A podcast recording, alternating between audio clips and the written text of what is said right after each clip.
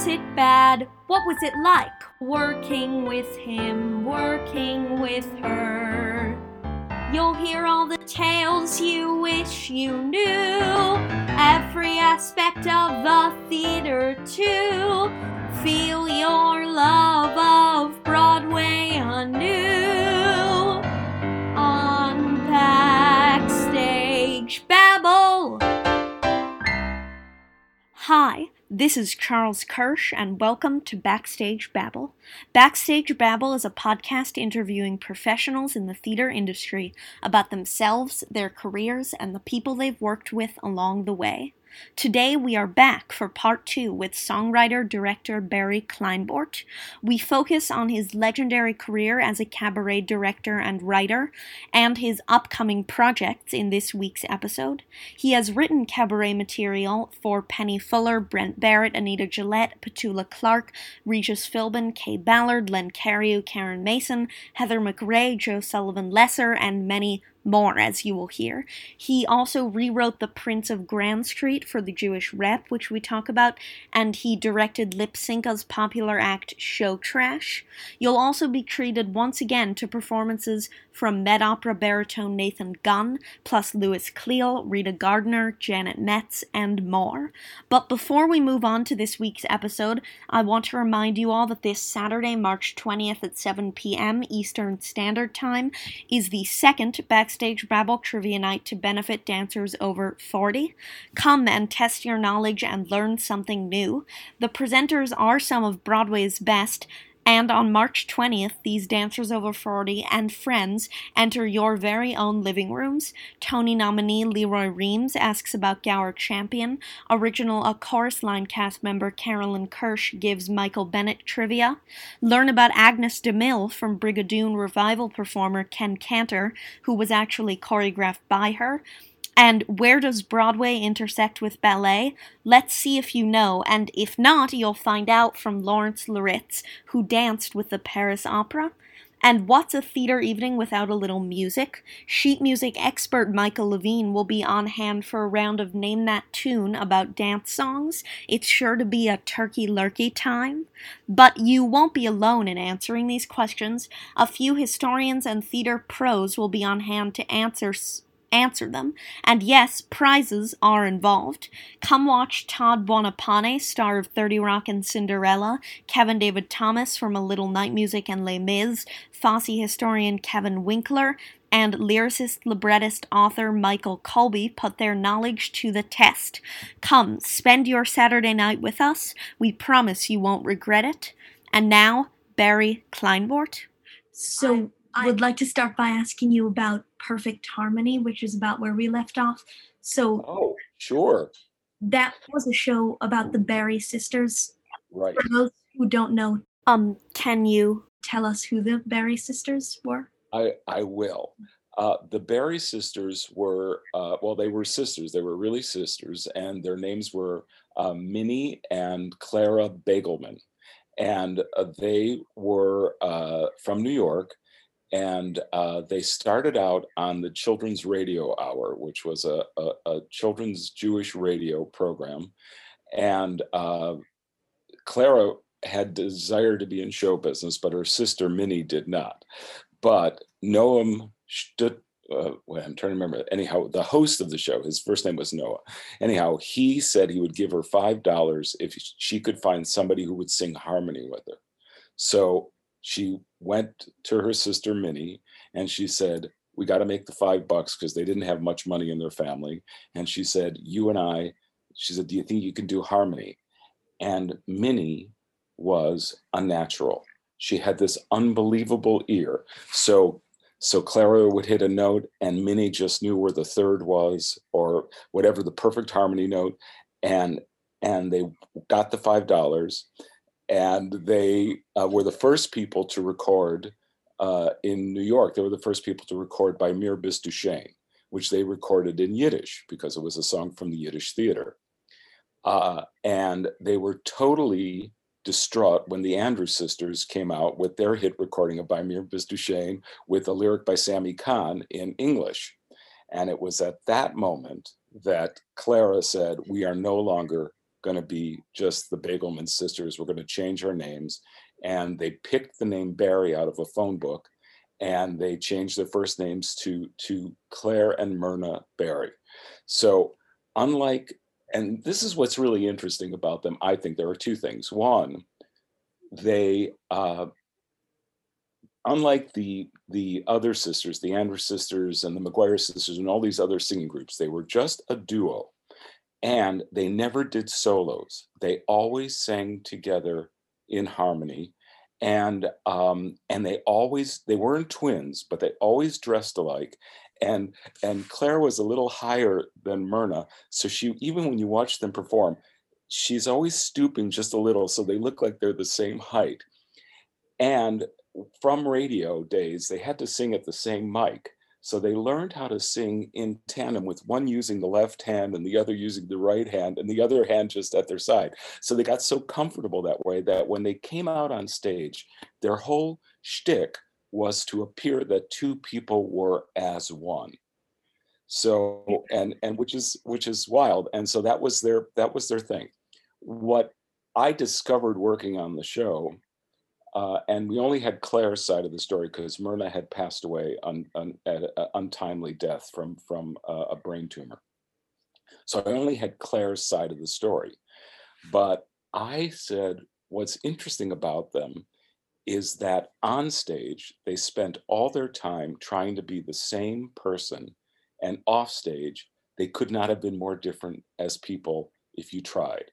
Claire was all about wanting to be middle class and have a house in Larchmont and married to a dentist or uh, you know some and just being you know middle class and having children and Myrna was the the bohemian. She lived in the village. She lived with a married man. She's you know had all the stray animals. Didn't have any kids, but she always took care of pets and and so and and any kind of a cause cause you know against the Vietnam War. She was out there with a sign. So so but what was fascinating was Claire, when I talked to her, didn't have any idea that their lives you know were were so different until I wrote the show with with a friend of mine, David Levy, and uh, and David and I went to Claire's apartment, and her eyesight was very bad, and we had to read the whole script to her because she couldn't read it herself, but we had to read it.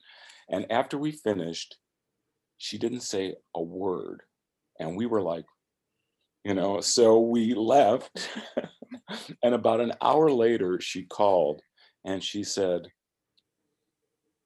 I had no idea that that was our life.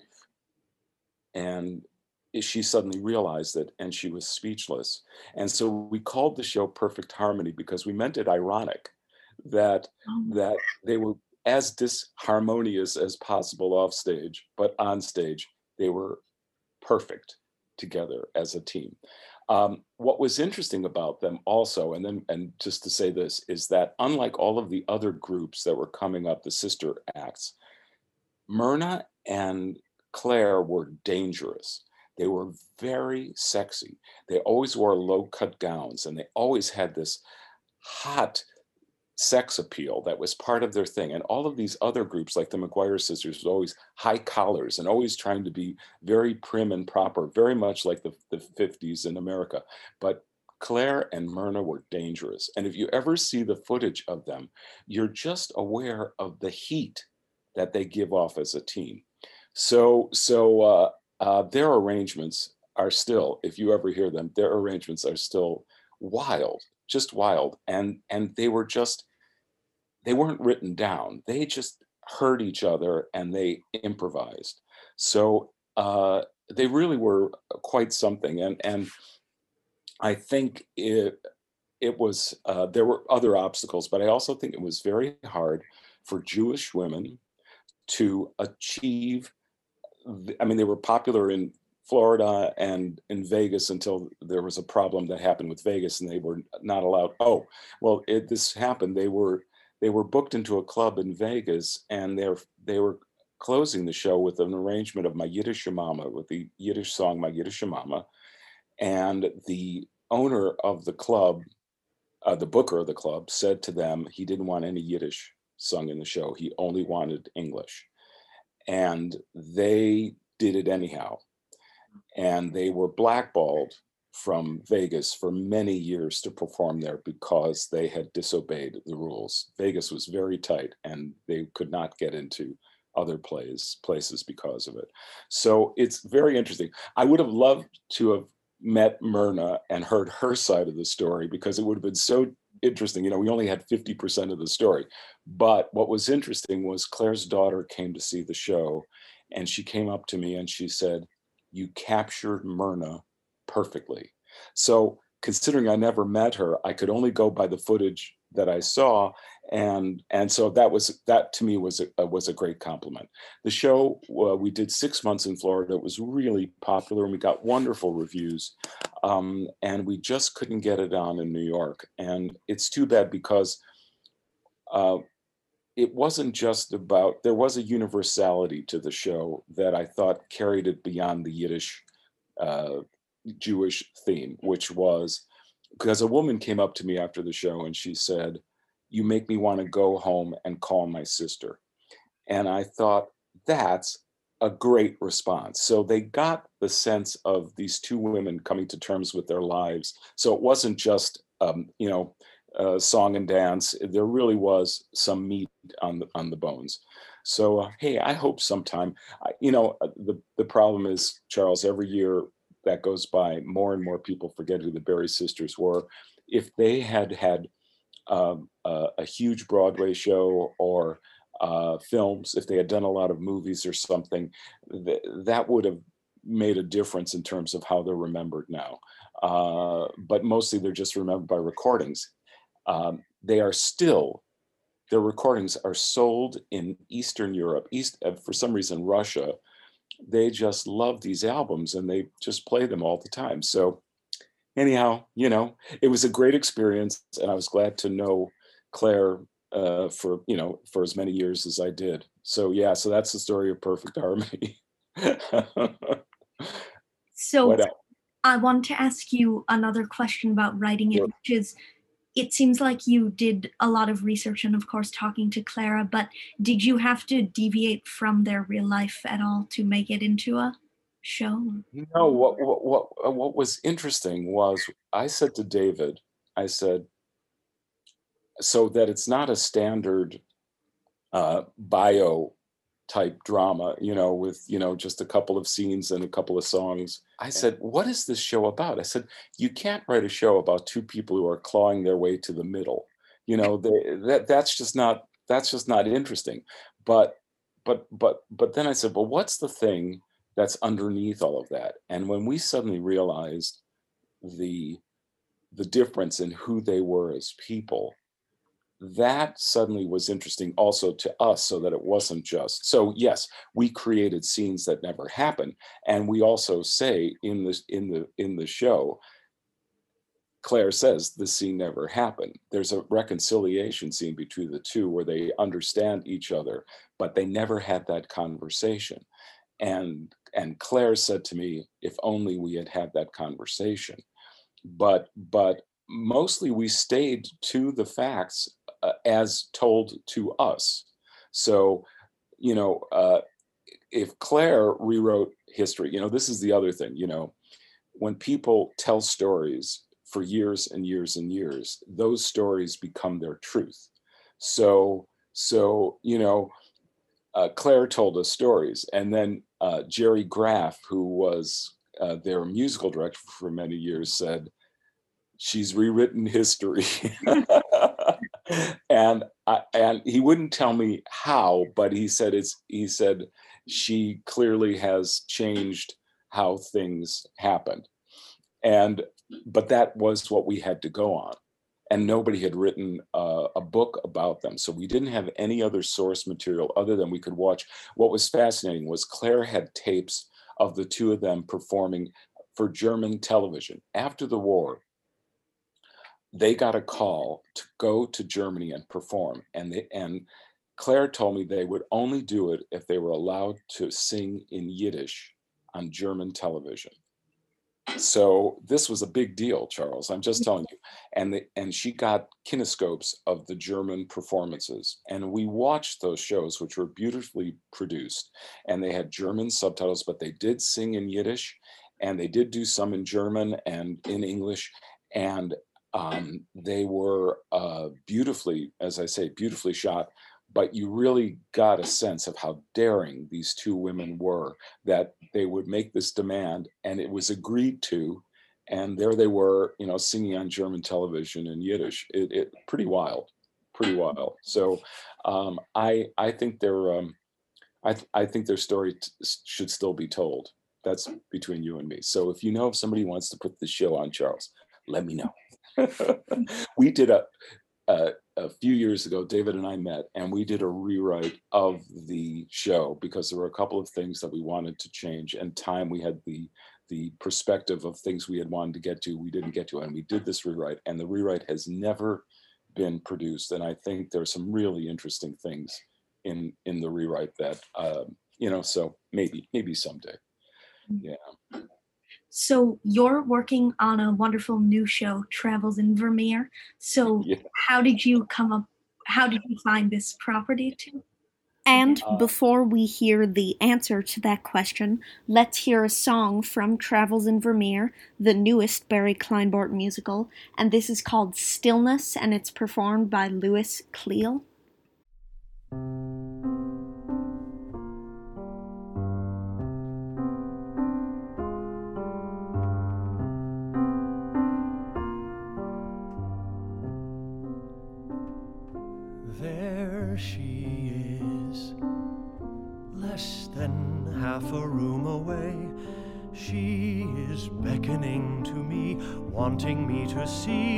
So I must stay. I draw near and approach her lowered eyes. And they're only paint I know, painted long ago, but they still surprise. Feel the motion in the milk that she pours into a bowl. The motion now set free, suddenly in me, rushing from my soul. No, that's not it at all.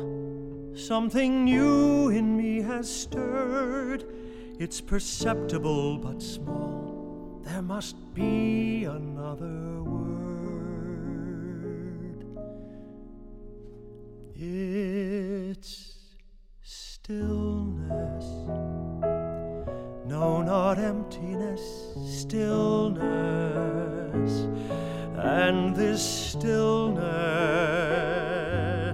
makes me feel alive.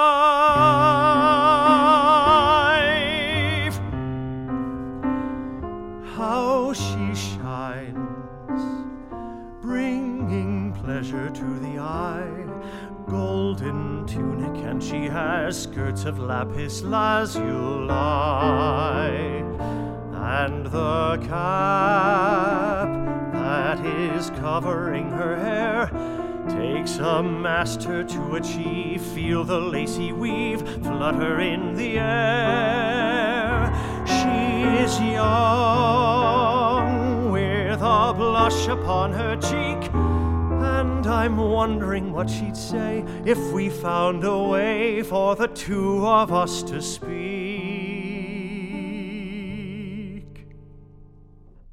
I don't know how long I've stood in this solitary space, staring at a piece of wood on which someone drew a face but a feeling fine and good has just wrapped me in its glow. It reminds me of a time and a me from long ago.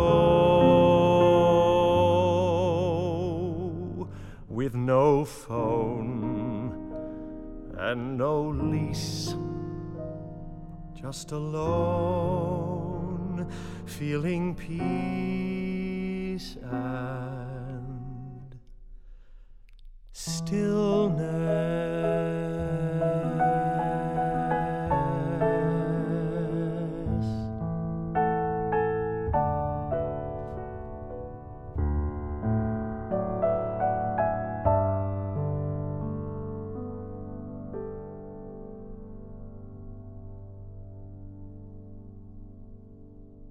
Property to adapt. Uh, okay, so um, Penny Fuller bless her heart, and I know you've interviewed her, and we we've talked about Penny, and uh, she, for Christmas, had read um, a review of this book in the New York Times, and she gave me a copy of it, and she said, "I want you to read this." Uh, she said, "I don't know why, but I think you're going to like it." So I thought, travels in Vermeer. I was like, "Mhm." so, but I started to read it, and I was immediately pulled in by the the um, voice of the narrator. Uh, it's a memoir uh, written by Michael White, and Michael is a um, college professor in North Carolina, and he was going through a very messy divorce and a child custody battle. And he decided to get on a plane and go to Amsterdam to go to the Rijksmuseum in order to see the Rembrandt paintings that are in the Rijksmuseum, which the Rijksmuseum has a great collection of Rembrandts. And on his way to the Rembrandts, he passes this room, which has three paintings by Vermeer, and one of them being the milkmaid. He has this moment with the painting of the milkmaid, and he goes back to his hotel room and he goes, There are only 35 Vermeers in the whole world. I'm going to spend the rest of this year going to see all of them. So that's his mission. He doesn't know why, but he gets, he takes all of his vacations and he goes to a different place where the Vermeers are. And by the end of his journey, which is London, and he sees the final painting, he suddenly realizes that he has changed as a person, that um, whatever was going wrong in his life has the paintings have somehow managed to heal him. And this is an important bit of philosophy for me at this point in my life which is i believe art has the power to heal. And which is the nature of this that paintings that are 400 years old can change our lives for the better. So when I suddenly decided that I wanted to, to turn this into a musical, and I, a very small musical, cast of five, very, very, a, a little chamber musical, I approached Michael's agent and I heard nothing. This went on for months and months and months. And finally, they got back to me and they said that they would be willing to let me do this. And it took a year to get them to sign the agreement. And I wouldn't do any writing until I got it in, uh, in, in writing from them. So that took a year. And, uh, uh, and at that point, I was so disgusted that I thought, I'm not going to bother with this thing. I'm just going to write, just send them a letter and just say I'm dropping the project. But that's when they came back with the signed agreement. And I, and I, and part of it was Michael had great trepidations about the piece being turned into something else, and and uh, every every writer, I, I, I would say to this to this, every writer has some misgivings uh, about about you know what are you going to do? And that I, and of course it makes everybody nervous. So um uh but he finally gave me the permission and i began writing it. And um, and eh, you know what you say about the, the thing about the Barry sisters, here's another case, Charles, where taking facts or facts assembled by the person who lived it to the degree that he is telling the facts that, in the way that he sees them. so you know there there may there may be some gray area in there. Nonetheless, how do you you can't just automatically translate those into musical speak. You have to find um, what's what's the motivation. What does he have to put out there that then gets solved in the course of the show? And um, and so I am playing with the unlocking of incidents. Uh, what I see as the main incident that really makes him come to terms with his life and be able to get on with things. And it's all from the paintings. I also realize that as soon as you tell people travels with Vermeer, people go, oh, Sunday in the Park with George. No, Vermeer doesn't make an appearance in the show. Paintings do not come to life. They do not suddenly start you know singing at you it's it's not that kind of show there are pictures of the paintings themselves but it's all through the perception of what those paintings are to the people not the paintings themselves telling you their stories. So that's a very different and I, and I, I had to be very careful about that because i didn't want people to think that it was just another riff on something that had already been done. It's it it it, it ain't that kind of show. So so just in case you had a question about it. Um it's been a, a, a it's been a, it, it's been an interesting piece to write uh, I got a little sidetracked by the pandemic, unfortunately, and I spent all my time working on another piece, which I'm finishing this week. And mm-hmm. once I finish that piece, which I'll tell you about, once I finish that piece, then it's back to Vermeer, and I'm going to finish that up uh, in in hopefully in the next few months. Uh, but um, as I as you know, I sent you this one song, "Stillness," which I did a demo of with Lewis Cleale singing, and I sent it to Michael White Oh. And uh, uh, well, I, and uh, I didn't hear anything. So it was about four months later, I got an email, and he apologized for the delay in responding. But he said to me, it took him an entire day to get up the courage to play the demo. So so that had something to do with the signing of the you know still the the agita of signing the contract and what was I going to do. He played the song loved it. And he said, whatever I can do to make this project happen, you got me. I'm I'm on board. So please know that I'm I'm behind you 100%. So that was that was a good thing. He liked what I did, and um, and he saw the way music took some of his words and was able to translate it into a whole other medium. And and he got that and it got that I could do that. So uh, so that felt great. So um, uh, I haven't done other demos of songs from the thing, but I will, and and you'll hear them. But I, I, I think it's a really interesting piece, and I also think it's a piece about what we need to talk about now, which is um, uh, art healing, because I think that uh, people don't know what to do with the arts anymore, and I I I or why we need them. Uh, and once this pandemic is over, uh, the arts are going to take a terrible hit because people are living without them and therefore they can continue to live without them unless they understand why they need why they're necessary to to continue. And it is one of the things about how we feel because of them. So uh, so that's why it to me it's an important piece once we get past where we are. The piece I've been that that really got me going is this three character play. It's not a musical, although there are some songs in it, because uh, I just can't help it. But uh, it's a play called Innenleben, uh, which means inner life in German. Uh, this piece is set in uh, uh, right after the well, the first act takes place right after the war, two years after the war, and it is and some of it is based on incident that really happened and the and then the rest of it. So i would say like 20% is is true and 80% is fiction. But it it tells about um, a, a a woman who was a huge star in the german cinema during the war and then was blacklisted after the war which happened to many artists. She was blacklisted for two years after the war uh, and she comes to make a comeback uh, in concert on stage. This actually did happen to somebody, and the concert was a success, and she went to have a great second wave of a career.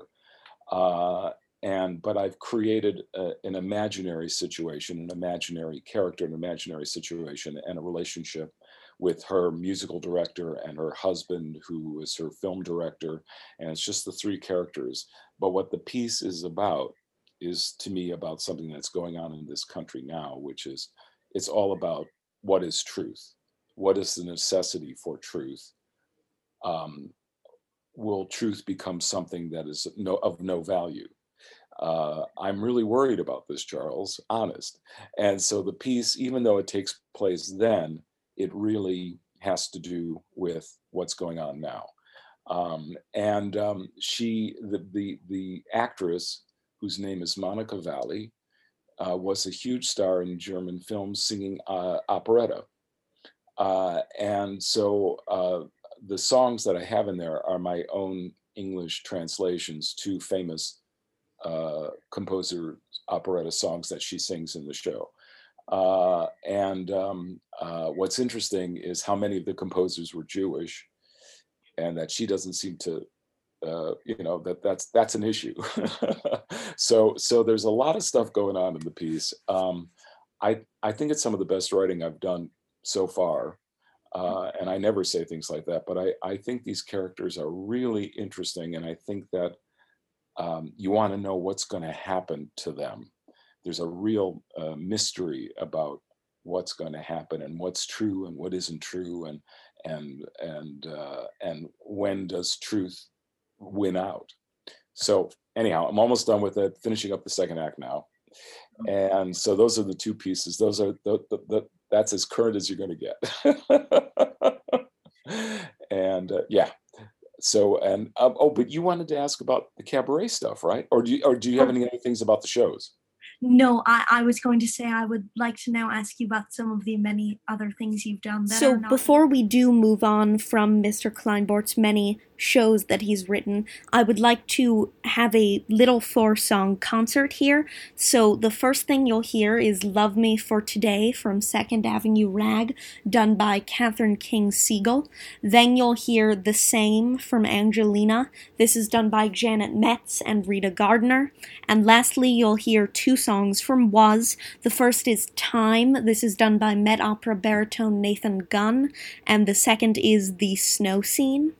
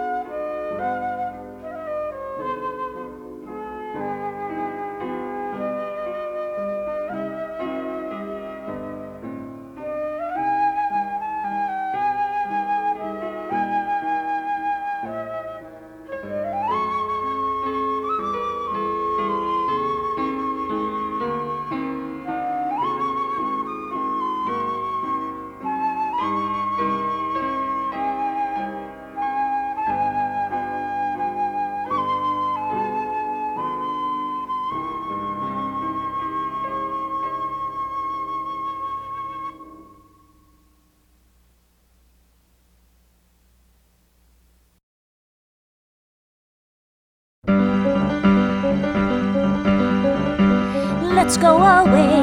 What? Let's go away to the seashore. What do you say? How I long for the sand and trees and gentle breezes. Let's go today. Victor won't go away now. Just you and me by I the have seashore. so many things to do. How I long to be by I the know seashore. chaperone. Why don't you go alone? Go alone. Alone, Alone. Of course. How would it look? what a bunch of old ladies will say. I'm sorry.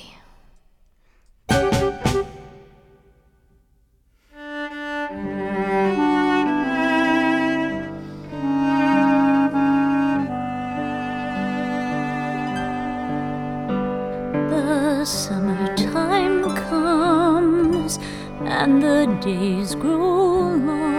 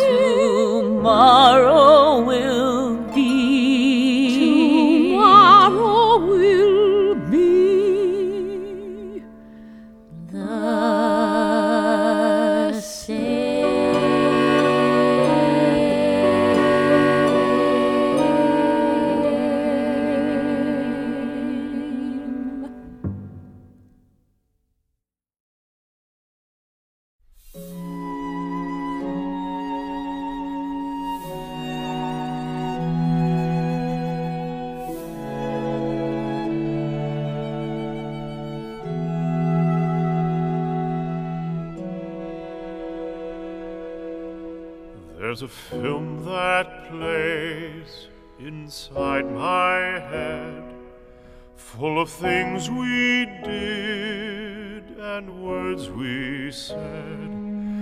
We were both so young, didn't have a dime. All we had was plenty of time. But the world was sweet and life was fine, and the nights were warm as apple wine, and we shared a bed that was made for two. Every night I'd tell all my dreams to you, and you promised they would come true in time. I would depend on your warming touch. There was no end to your willing heart, and what I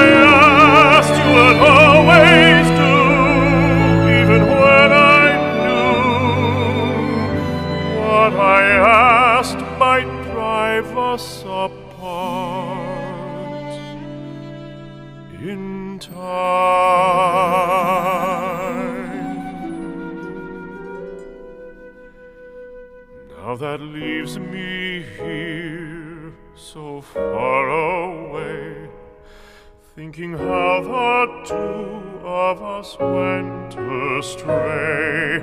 Still, I close my eyes, and the movie plays. That remembers us in our pride, and I get to view me and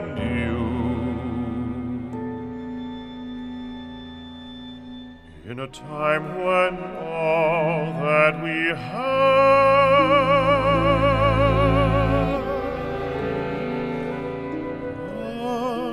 was time.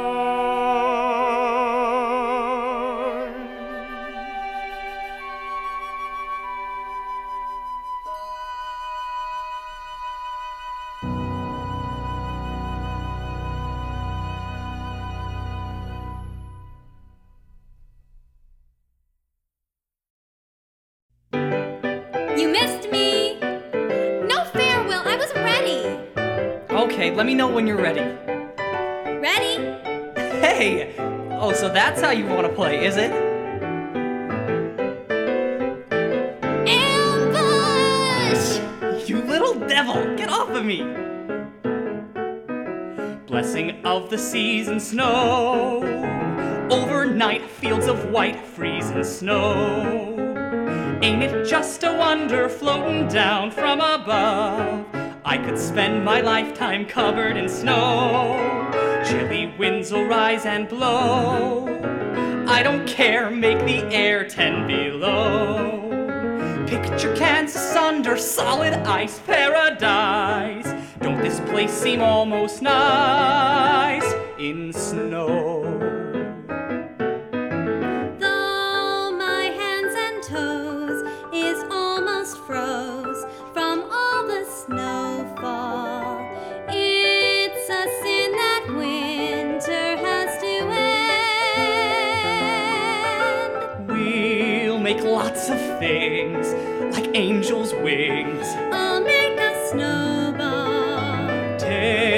That ball of snow, we'll make it grow to twice your size. Add coal for eyes, we've made a friend.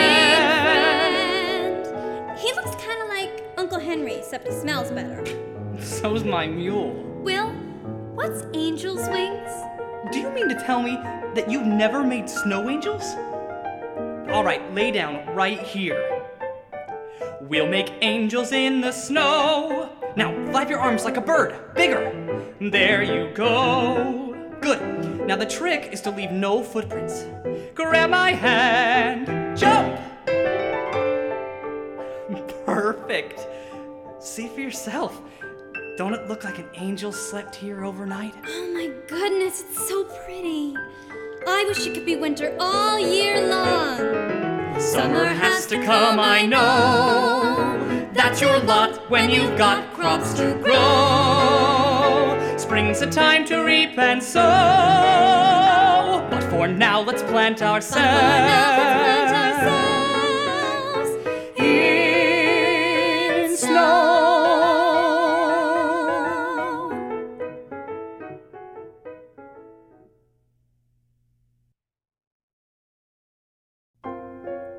Better go in now. Oh, no, Will, please, not yet. Let's just sit here and let the snow cover us and see if it keeps us warm. All right, Dorothy. Gosh, it's really coming down now. White as sugar frost in snow. Soon we'll be happily lost in snow. Snow, so soft and still, but where's the chill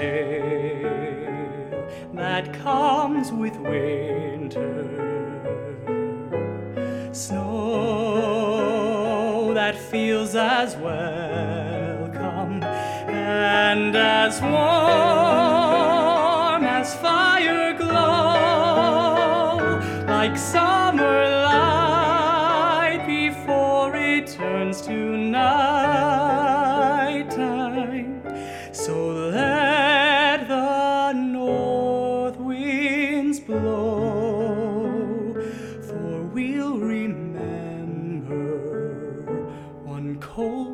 December. We felt the warmth of Snow, so soft and still.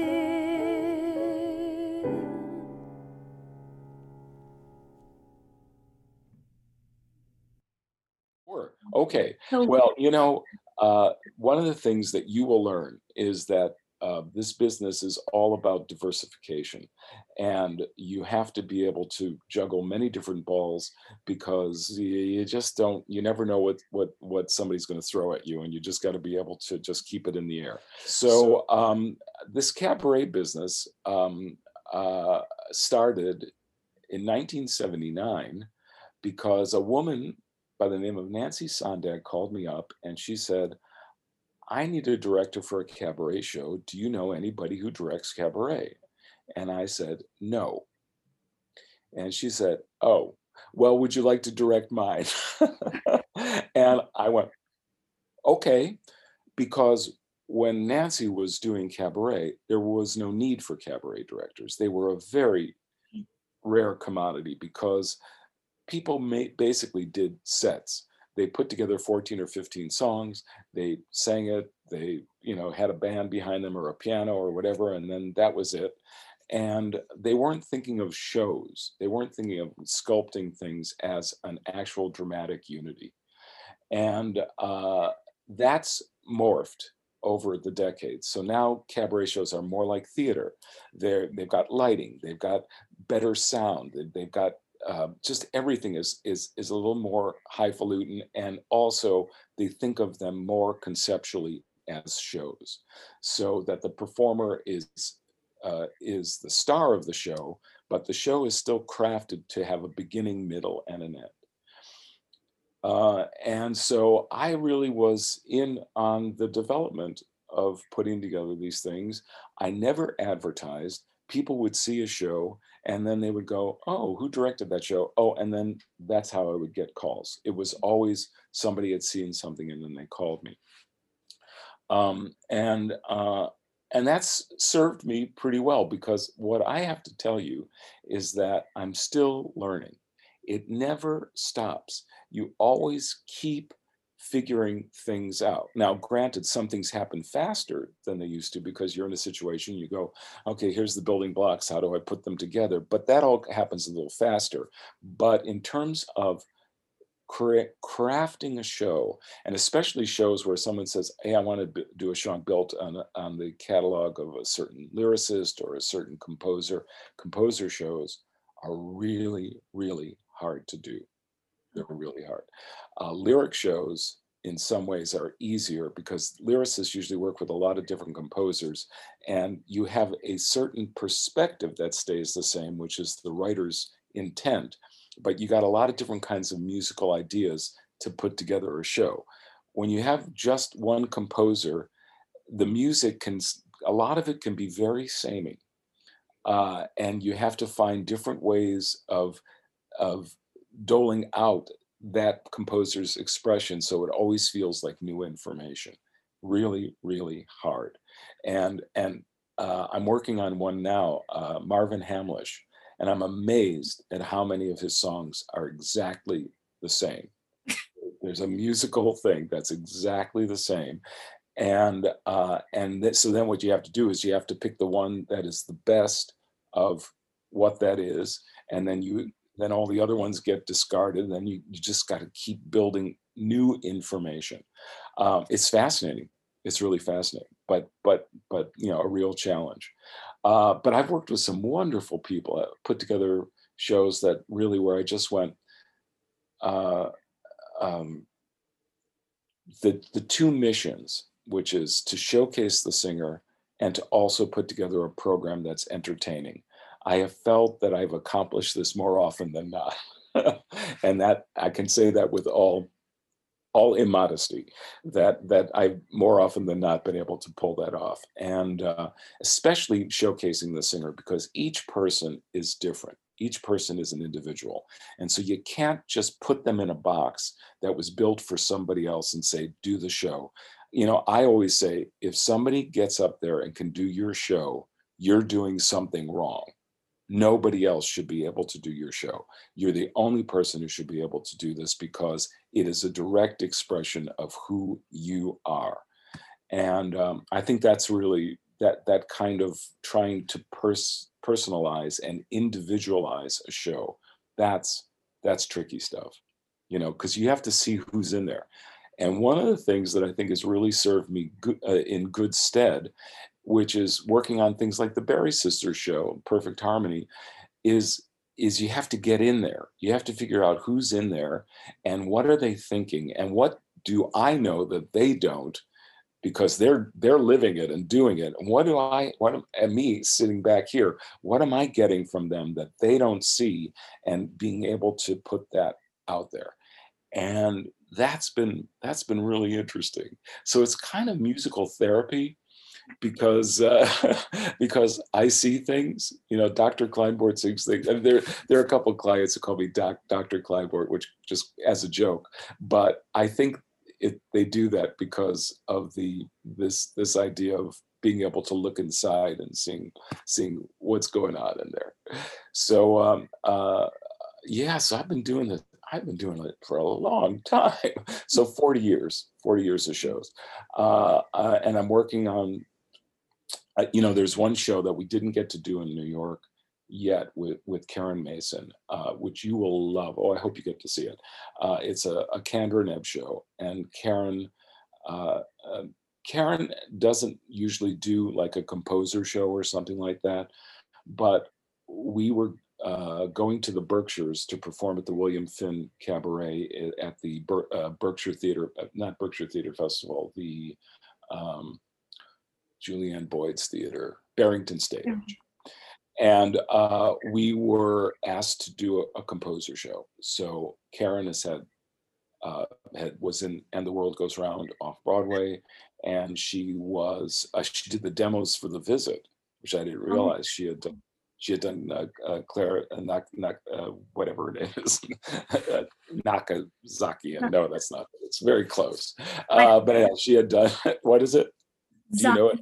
Zachanassian, I think. Zachanassian. I yes, that's it. Thank you, Claire Zachanassian. And um, uh, I knew it was wrong coming out.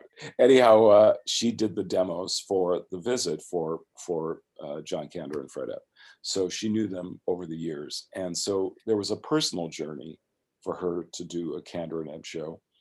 And uh, we did it in the Berkshires for two performances. It was very successful, and we were booked to do it in uh, at Birdland, and uh, we, you know, uh, things have taken a turn. So, uh, uh but hopefully, we'll get to do the show uh, uh, sometime at, at the end of this next year, because I think it's a wonderful showcase of their work and a wonderful showcase for Karen doing their work because she's one of those people who really knows what those songs are about. She she gets it and they get her and uh, and that's where it's really a success. You walk out going, "I love Kander and Ebb, and I love Karen Mason."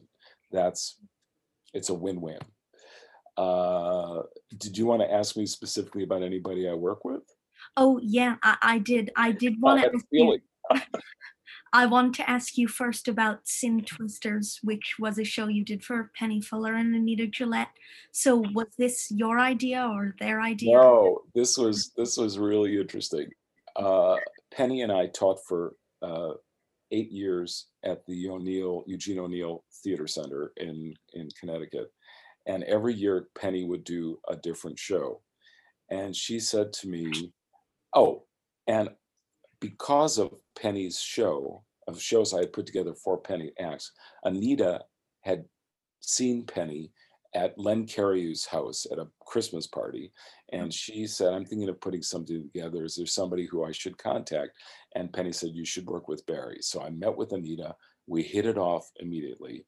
And we spent a year, it really took that long, but we spent a year putting together a show called Anita Gillette After All that we did at Birdland and it was hugely successful. We did it several times and the audience went crazy and uh, it was worth all the effort because we tried out a, a longer version in a theater in, in, Baltimore and we made a lot of changes from that to what we finally came up with by the time we got to Birdland. So we really were working it, honing it, trying to get it right. It's a wonderful show. Anita is just a joy. I mean, she is so fantastic as a performer, and and uh, but also she really had a story to tell, and uh, I think people really felt that they were uh, being let in on something. So uh, and Penny went to see Anita's show, loved it, thought it was great. So she so Penny says, why don't we for the O'Neill? Why don't we do a duet show. Why don't we have Anita come up and why don't we do a show called together? And I said, okay, I'll do a show for the two of you. I said, what should it be called? And Penny said, Sin Twisters. And I said, what? and she said, it's a spoonerism. Oh, Sin Twisters, twin sisters. Oh, so she said, I sometimes get caught up in you know, saying, turning words around. So I said, okay, so Sin Twisters. Okay, so Anita went with it. I wrote patter for them in which we explained the spoonerism and we continued to have spoonerisms throughout the show.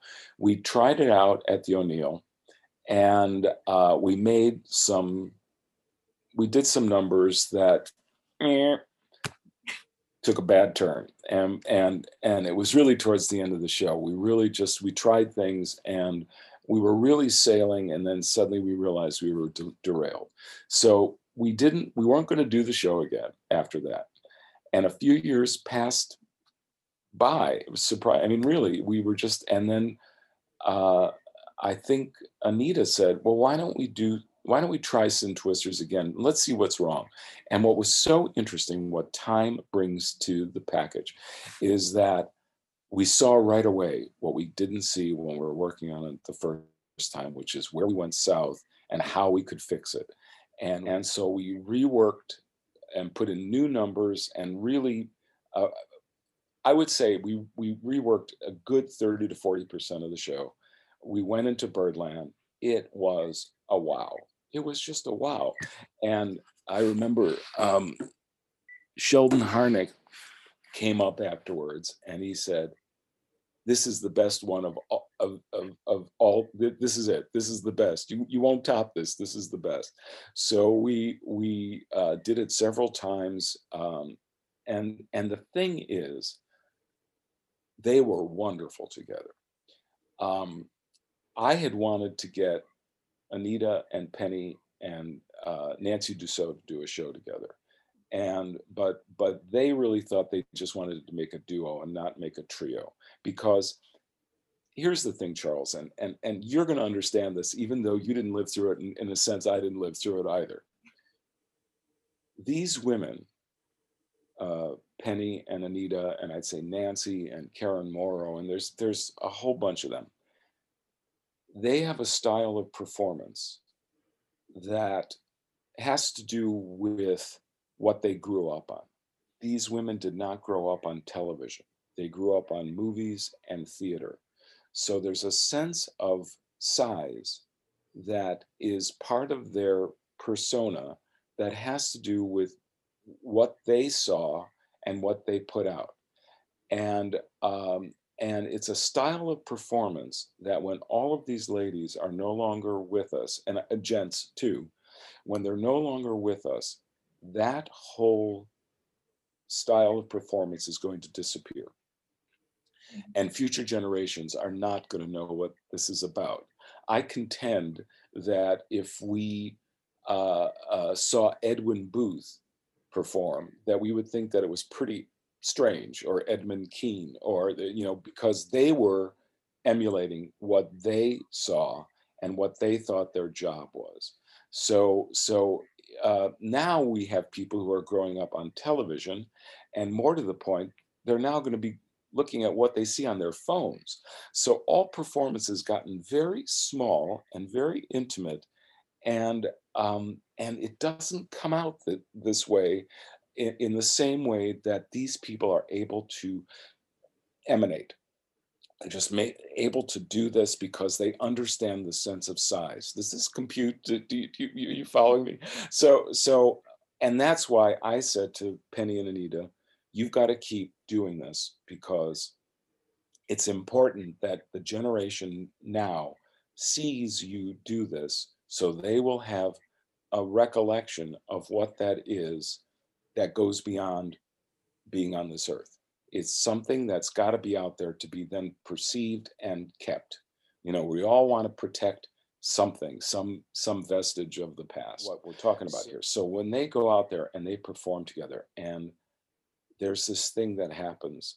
So we uh, we decided to keep the series going. So we did a Sin, a Sin Twisters two, and we put in different numbers and we told different stories. And I think Sin Twisters 2 is that rare sequel that in some ways is even better than the original because of some of the new things that we put in and some of the new stories. There's just a whole level of understanding there that is just so fantastic.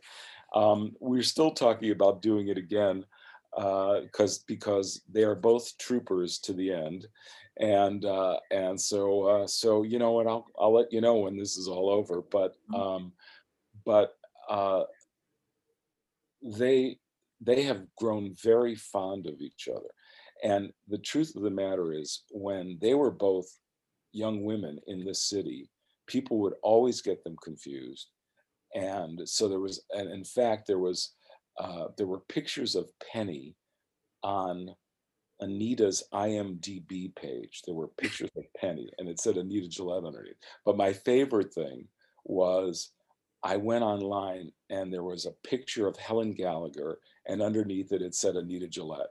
And I so I called up Anita and I said, it's worse than you think. I said, you're not only Penny Fuller, you're also Helen Gallagher. I said, I don't know what to tell you. so so uh, um, but you know, and uh, uh, I worked with some. I mean, I, when I think of some of the women I worked with, Marcia Lewis, who was so fantastic and um, and such an original, and um, uh, I'm sorry there aren't people now who get to to, to get to see Marcia, because um, she was again a lesson in in the art of one woman performance. She not just her personality, but her um, her her ability to morph into all of these different characters and to create this world uh, for you to enter into uh, was fantastic. And Kaye Ballard, uh, I did a lot of shows with Kaye, uh, and uh, oh well, you'll love this. So. Uh, I knew Kaye, I got to know Kaye because of Arthur Siegel and Arthur Siegel was her pianist for many, many years. And I got to know Arthur because Arthur was playing at a club in the village called the Cookery, and every Monday night, he when when uh, the regular shows weren't on, he would do an evening of songs that he loved, some that he wrote, but also songs by other writers that he loved, and it was always a fun show. So we really got to know each other, and then we started having coffee and dinner and stuff. So it really became we really became buddies. So he said to me, uh, he calls me and he says, Kaye uh, is coming to town and she's doing a one woman show off Broadway called Kaye Ballard working 42nd Street at last because we were playing this theater on 42nd Street called the Kaufman Theater. And he said, you know, and I had written this Sondheim parody and I had written it for an actress by the name of Julie Kernitz. And Julie, uh, who was a very good friend, and she was the first person to sing it. And he said, I'd love for Kaye to do your Sondheim parody in the show. So I called Julie and I said, Kaye is coming to town. Is this okay with you? And she said, Yeah, sure. So, uh, so I rewrote the song for Kaye to do, and then I'd start getting calls from uh, Palm Springs, which is where Kaye was, and she'd say, I need more material. And she'd say things like, I hate Martin Charnin. Can you write me something terrible about Martin Charnin? and I went, something terrible about Martin Charnin. So, you know, I'm going, Folks are dumb where I come from. They ain't had any larnin'. They seem to love the lyrics of Tim Rice and Martin Charnin. I mean, this is right. Okay, what are you gonna rhyme with Charnin? Anyhow, so so uh, I said I can't write anything about Martin Charnin. So then she calls me with another idea, and she says, "I have an idea." I said, "Okay," and she always had ideas, many of them Martian. So um, uh, she said, can you write me a song about how things changed? And I said, what does that mean? And she said, well, you know, like, when did I become a member of the establishment? And uh, uh, and I went, okay. And so I wrote this song called When, which is on Big City Rhythm on the album. And I wrote this song called When Marcia sings it on the album. And uh, and we put it in the show for Kaye, and it was it was a big hit. It really went great for her, and she was very happy. Uh, but th- but here's the thing about writing for somebody like Kaye Ballard or Marcia Lewis or people like that is you know who you're writing for. You know, you've got real specifics. You know what kind of words they like to say. You know, uh, you know attitude. You know what they think is funny. You know, you know who they think they are when they go out there, and you have all that information, and um, and that's really useful. You know, uh, uh, mentioning Sheldon Harnick again, he always said that the best numbers in a show were written out of town because you had so much specificity.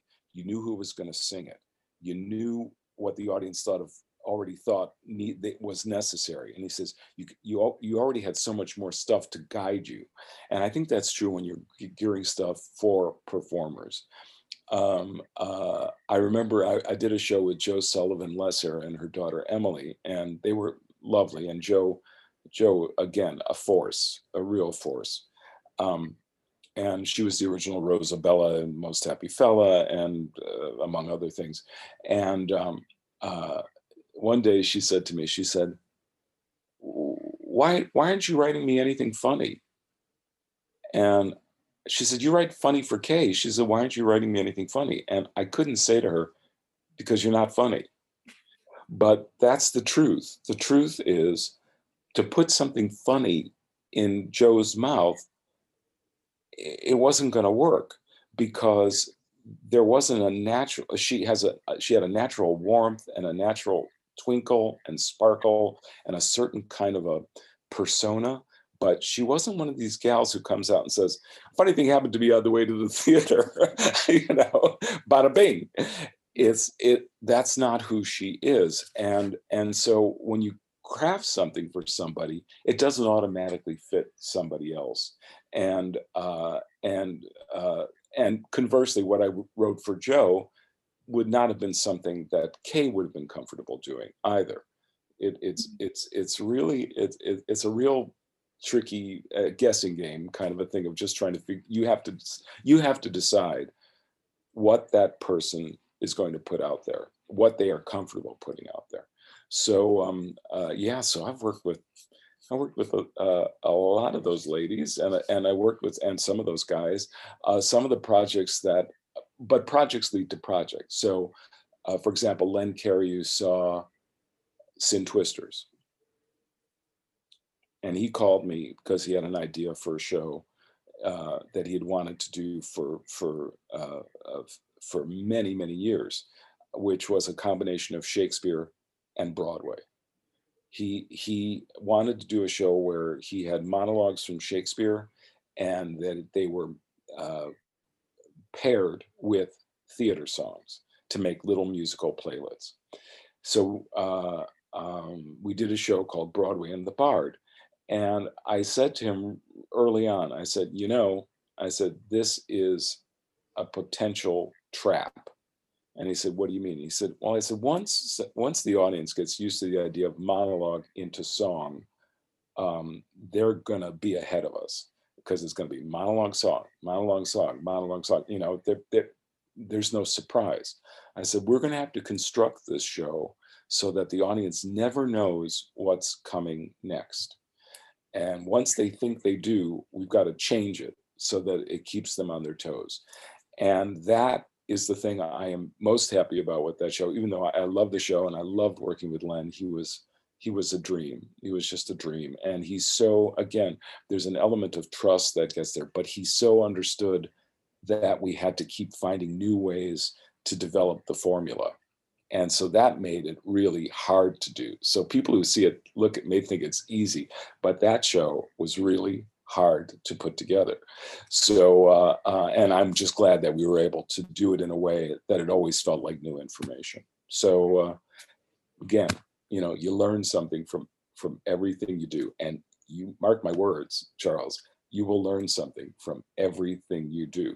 You will even learn what you don't want to do, as well as what you do want to do it's always a, uh, it's it's always uh, looking at the possibilities and deciding what you want um, yeah so so um, uh, what what what what has served me is finding different ways of expressing myself that then can be of use in other mediums. So, as a songwriter, when I'm working with musical directors and working with them on arrangements, because I also hear things in my head, I'm able to help with the construction of unusual um, uh, routines for songs, and that's that's the composer coming in.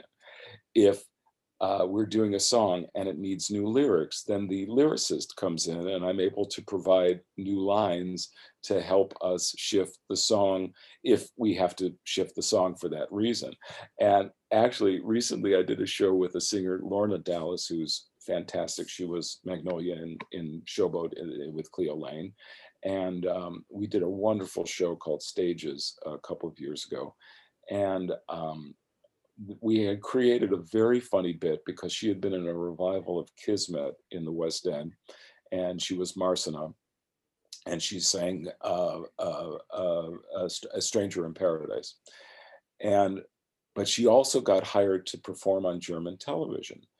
Now I have to tell you, I grew up knowing a lot of Yiddish, but I never studied German. I just want to say that because even though I did these, just did these German trans, these English translations of German lyrics, I, I, German is not a language I studied, but but uh, she, she, we thought it would be funny if she sang German, uh, a, a Stranger in Paradise in German. There is no German translation of the lyric to Stranger in Paradise, which shocks me because there are translations of so many songs. This was not one of them. I did the German translation, and and again, because I'm a composer and a lyricist, I was very sensitive to how the words fit on the music. And a German couple showed up at the show when we when we premiered it in uh, in at uh, in London. And I so I went up to her and I said, "How was the translation?" She said, "It was great." so I thought I thought they were going to tell me, oh, you know, you left out a very important verb here, or you know, or I had to find different ways to fit on the music to create the same idea of what the lyric was about, even though it wasn't a transliteration. And but anyhow, they gave it a thumbs up, and I went, if a German person gives it a thumbs up, sold. But but the point is, you suddenly are thrust into a situation that you thought, well, I never thought I'd have to do that, but somehow you find the wherewithal and you get it done. So uh, I hope we do that show again in New York. It, it's a it's really a wonderful show. Uh, yeah. So uh, so anyhow, as I say, all of these things become useful in some way if you allow them to be.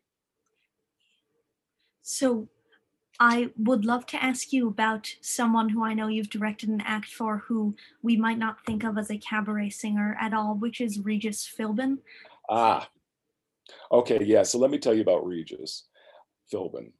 Uh, this was uh, a very unusual situation. Uh, oh, yeah, very unusual. Um, Craig Carnelia, Craig had been working with Marvin Hamlisch, and uh, and they had written a piece of special material for somebody. And Craig said to me, I don't want to do that again. I'm no good at writing special material. And um, and he said, uh, so I recommended you for the job. So I said, okay. So um, about a week later, phone rings. Hello. Hi, this is Marvin Hamlisch. Oh, hi he said, Craig gave me your number. Um, and he said, um, uh, we need to write a piece of special material, material for Regis Philbin. I said, really? He said, yeah. And I said, well, what does he want? Does he want a song called Is That Your Final Answer? And Marvin said, yes. So that is what he wanted. I went, uh, okay. So well, I went over to Marvin Hamlisch's apartment. I'm not making any of this up. I went over to Marvin's apartment, and um, and uh, and Marvin said, I said, uh, he said, I always write the music first. I said, okay. There's there you go. Always writes the music first. So he says, this is the tune.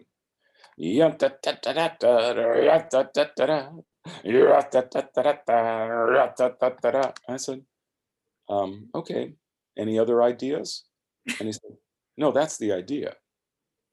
And I went, Oh, okay. I said, Well, can you give me like a verse or like maybe a little interlude or something? He says, Sure. Here's the interlude. Yeah, yeah. Here's the verse. Boom, boom, boom, boom. I said, Okay.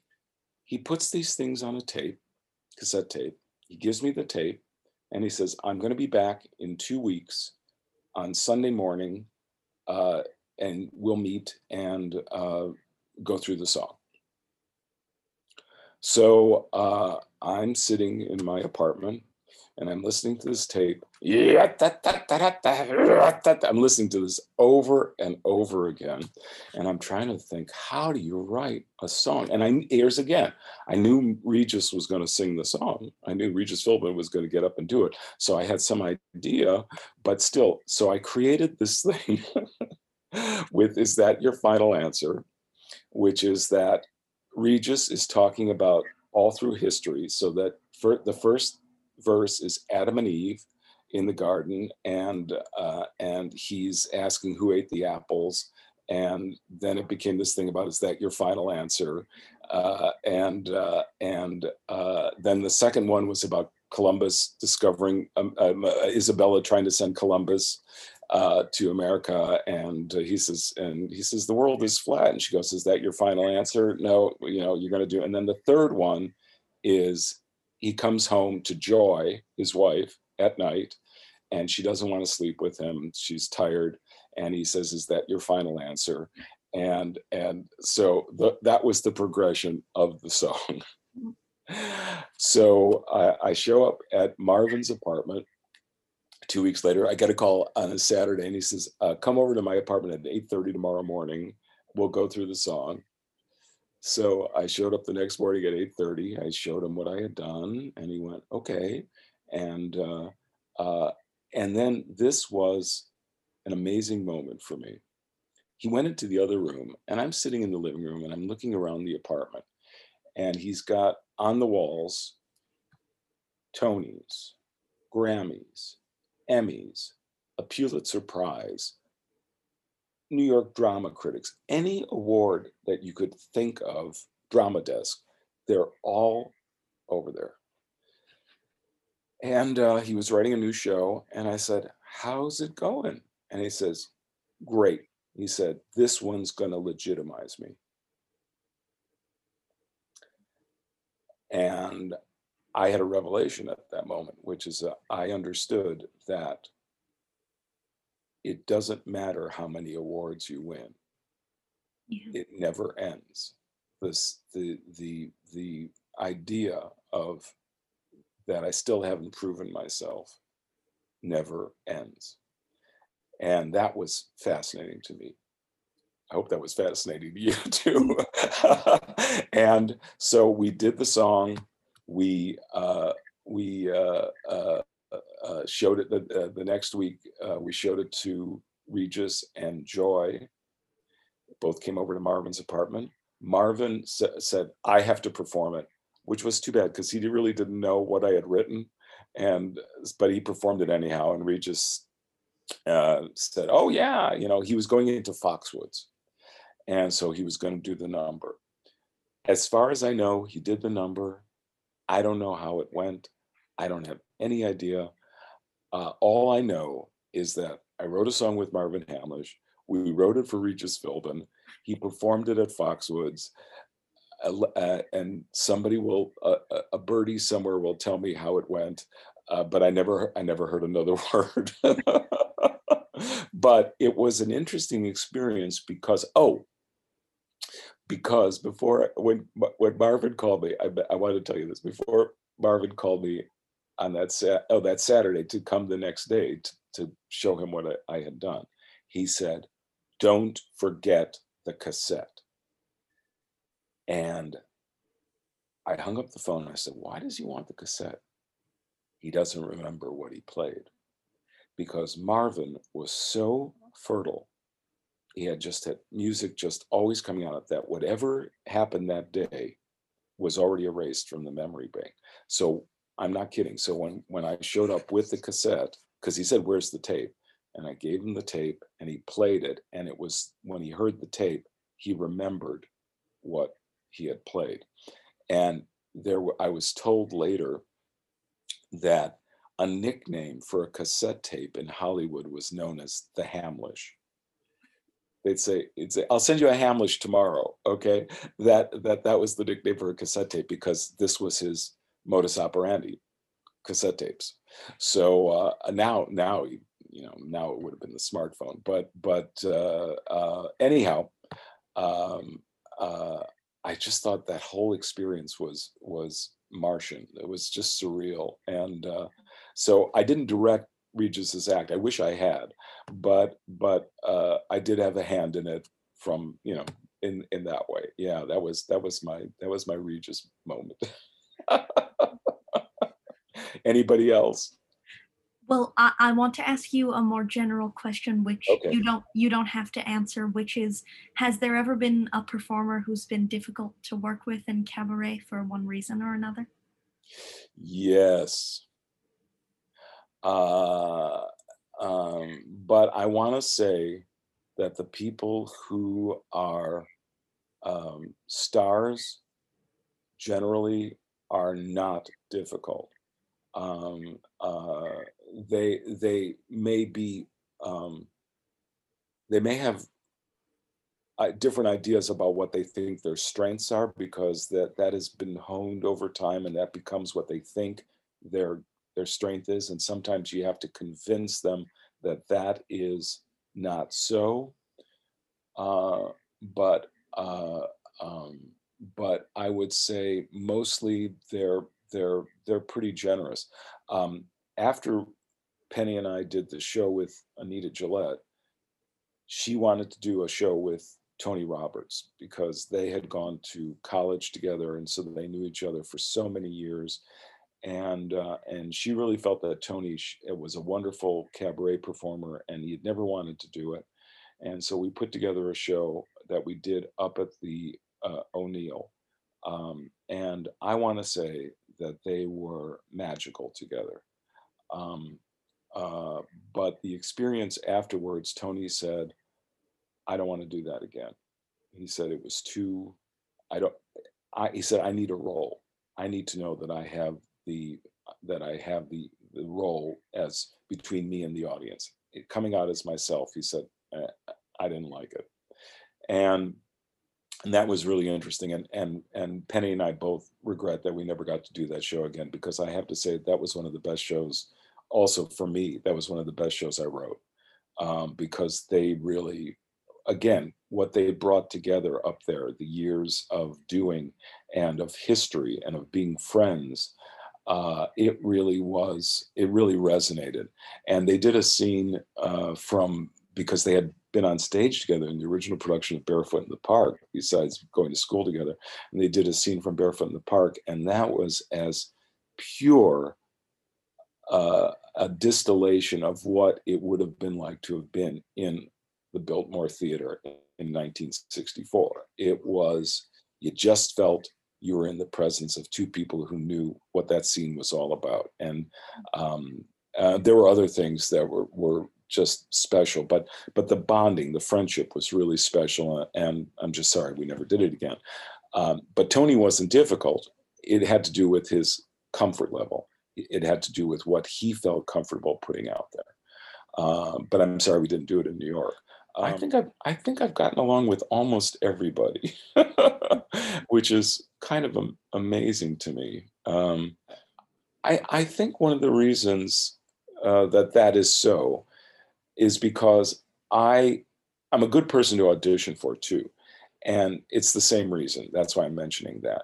Is that I know what it costs people to get up there personally to get up on that stage because I worked as an actor for for uh, six years in New York before I went into directing and all of that, um, and I know what it costs them to walk in the room, and so I'm very sensitive to what's what they're putting out there and what's going on, and I think that that's true as a director as well. Is that I am I am aware of what's going on inside.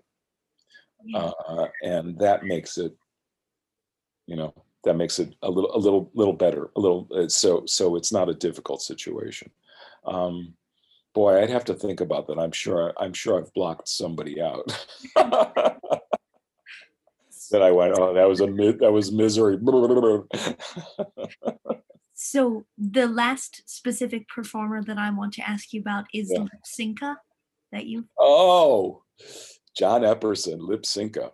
Well, so John, uh, who has had a, a, great and varied career as Lypsinka, and who I'd seen perform for many times, called me because he suddenly decided that he he wanted to do a show as himself, and he thought I could help him do that.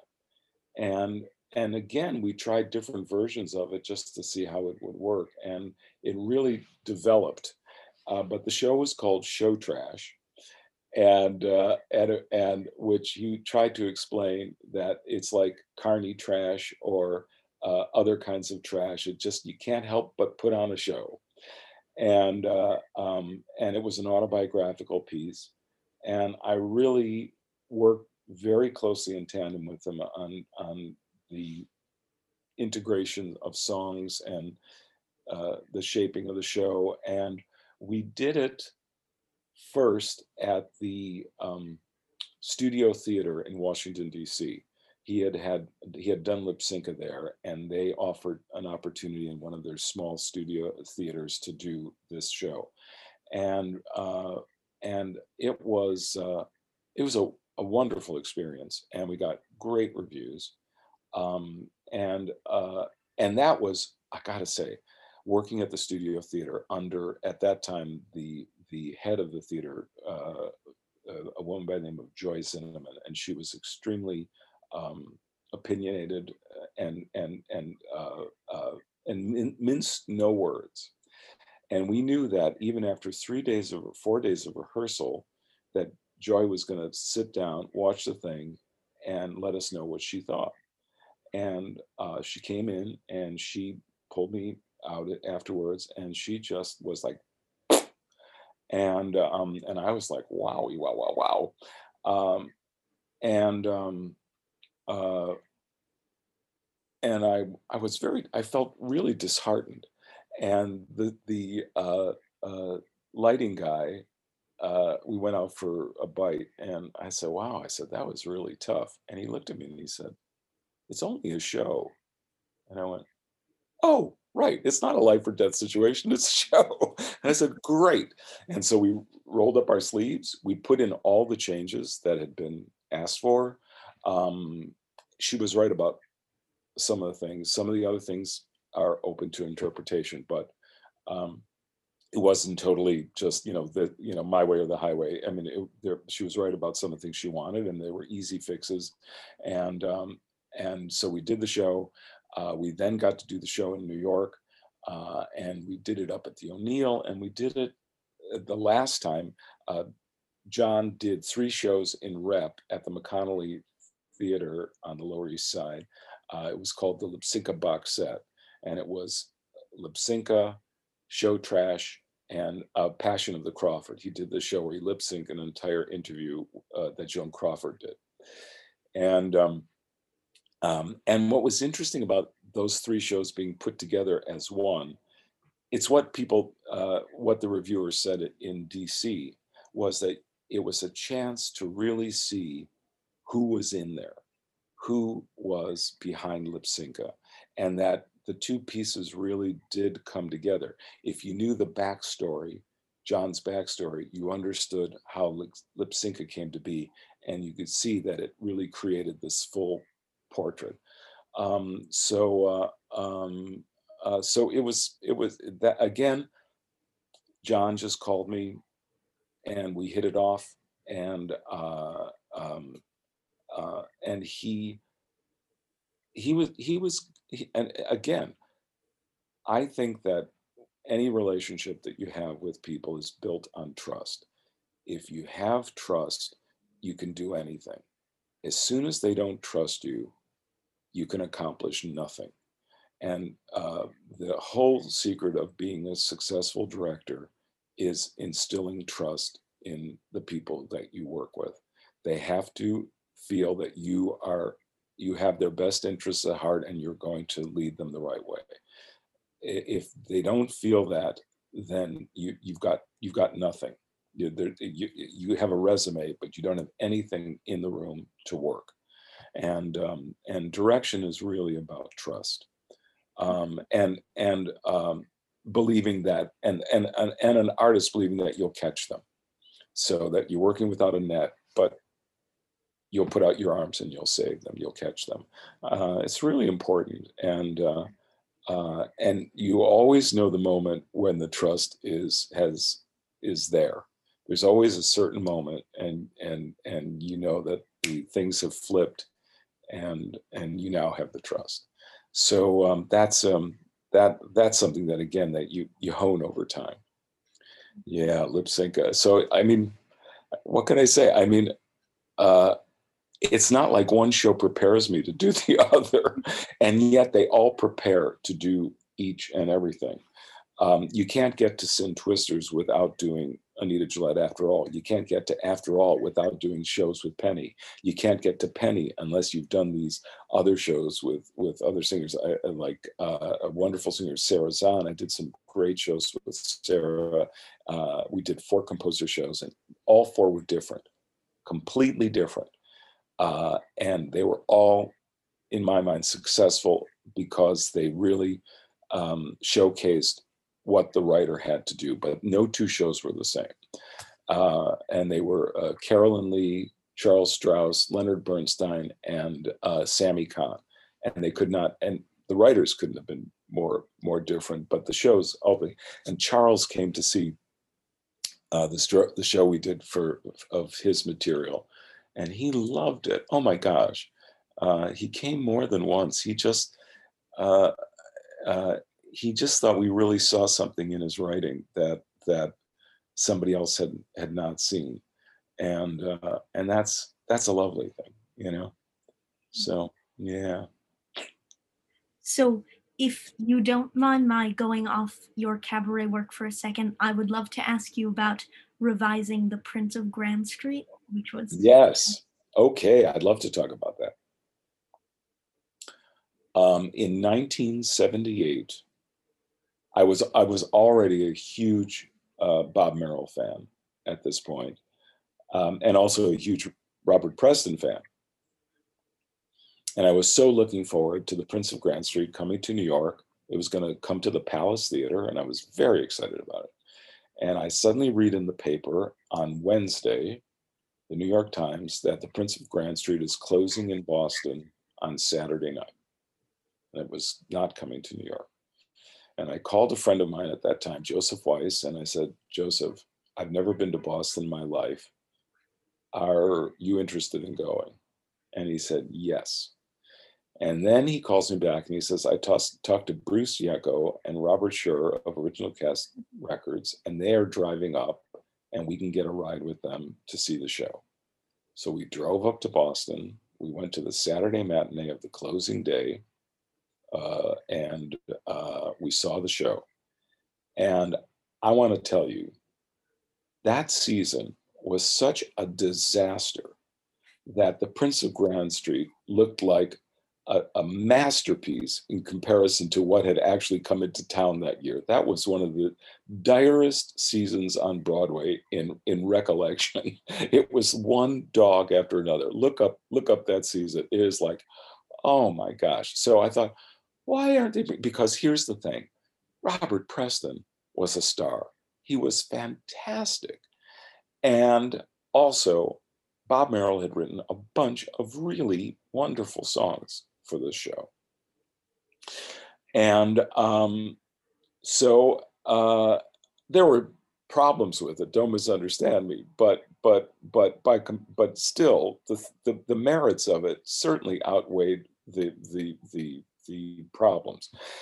And my understanding is the show had opened in Philadelphia and the reviews were not great, and that they completely overhauled the show by the time they got to Boston. And then in many cases, what was in Boston was worse than what would, had been in Philadelphia. I don't know that to be true because uh, I've read several different scripts, and I, I thought the Boston version was was much improved. Plus, it had some wonderful songs that even at the 11th hour they weren't listed in the playbill because they were they were still working on it right up to the to the last minute. And two numbers that I thought were really standouts, and neither was in the playbill. So I was really glad to have seen the show, and also, uh, you know, Bob um, uh, Robert Preston never did another musical after The Prince of Grand Street, and he said that his two greatest performances, musical theater performances, both closed out of town, which was We Take the Town, where he was Pancho Villa, and The Prince of Grand Street and he said, when the Prince of Grand Street closed out of town, he said, "That's it. I'm not do- ever doing another musical." And you know, they had approached him about doing Victor Victoria when it was going to be put mm-hmm. on stage about reprising his role as as as Toddy, and he said, "I'm never doing a musical again." So even though he did do another stage piece, he never, never did a musical again. Um, and they really should have brought it in. So uh, I get a call from the Jewish Repertory Theater, and they uh, don't have the finances to do productions, but they uh, are doing shows uh, in uh, uh, as readings, you know, staged readings. And the the liaison at that time said to me, "What would you like to do?" And I said, "Well, I said I'd like to do The Prince of Grand Street." I said, "I think it's worth." doing because I also thought I knew something of what was wrong with it, and I, it was also a chance for me to to try to rectify some of this. Bob Merrill had already passed on, and he had written the book music and lyrics. So I I had uh, uh, three different scripts to to go on, uh, and also different versions of songs. Um, uh, but I said I'd like to do this, and um, and then I heard that it had been someone else had said that they had the vocal score and that they would only give it to the theater if they could direct the show. And I was really angry because I was the one who was instrumental in getting this done. And then it turned out that that person had lied oh. and they didn't have the vocal score, but they wanted the job. And uh, because uh, I had access to the vocal uh, score uh, such as it was, because it was the show was never finished, uh, from David Crane, who was the show's uh, was assistant conductor for the show. But even with David's score, which he lent us, and which suddenly I was back on board because they didn't have the music, and I had more of the music than they did. Um, even though David had the conductor score, there were still pieces missing, and we had to reconstruct from tapes. I had live tapes of the show from Boston, and we were able to construct from the tapes and also from some of the lead sheets that I found and things that uh, numbers that were cut and things like that, that uh, uh, we were able to construct a lot of material. And I worked with Christopher Denny, who was the musical director on the show.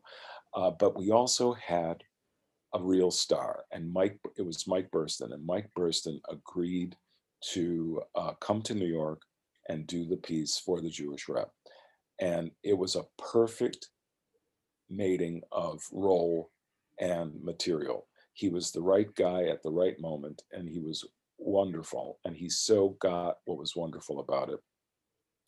And again, so trusted that I knew that material like the back of my hand, which I did, and because we were able to put it together in four days. And uh, and we had Brooke Sunny Moriber, a wonderful singer who I'd worked with. She had done was at Lincoln Center. She had been in was at Lincoln Center, and I knew she was perfect for the young role of, of uh, the leading guy's bride, uh, uh, the leading actor's bride, and she was terrific. So, so we were able to really piece it together. And also, one of the problems with the show, and this is again interesting because I always I saw it, and and I thought it was a problem even when I saw it then, is that you have the lead. I don't know what you know about the show, Charles, but as a leading actor of the musical, uh, not of the Yiddish theater at the turn of the last century, and he's a huge star, and it's kind of based on the life of Boris Thomashefsky. Is kind of his taking his story, but his wife dies. He's in mourning.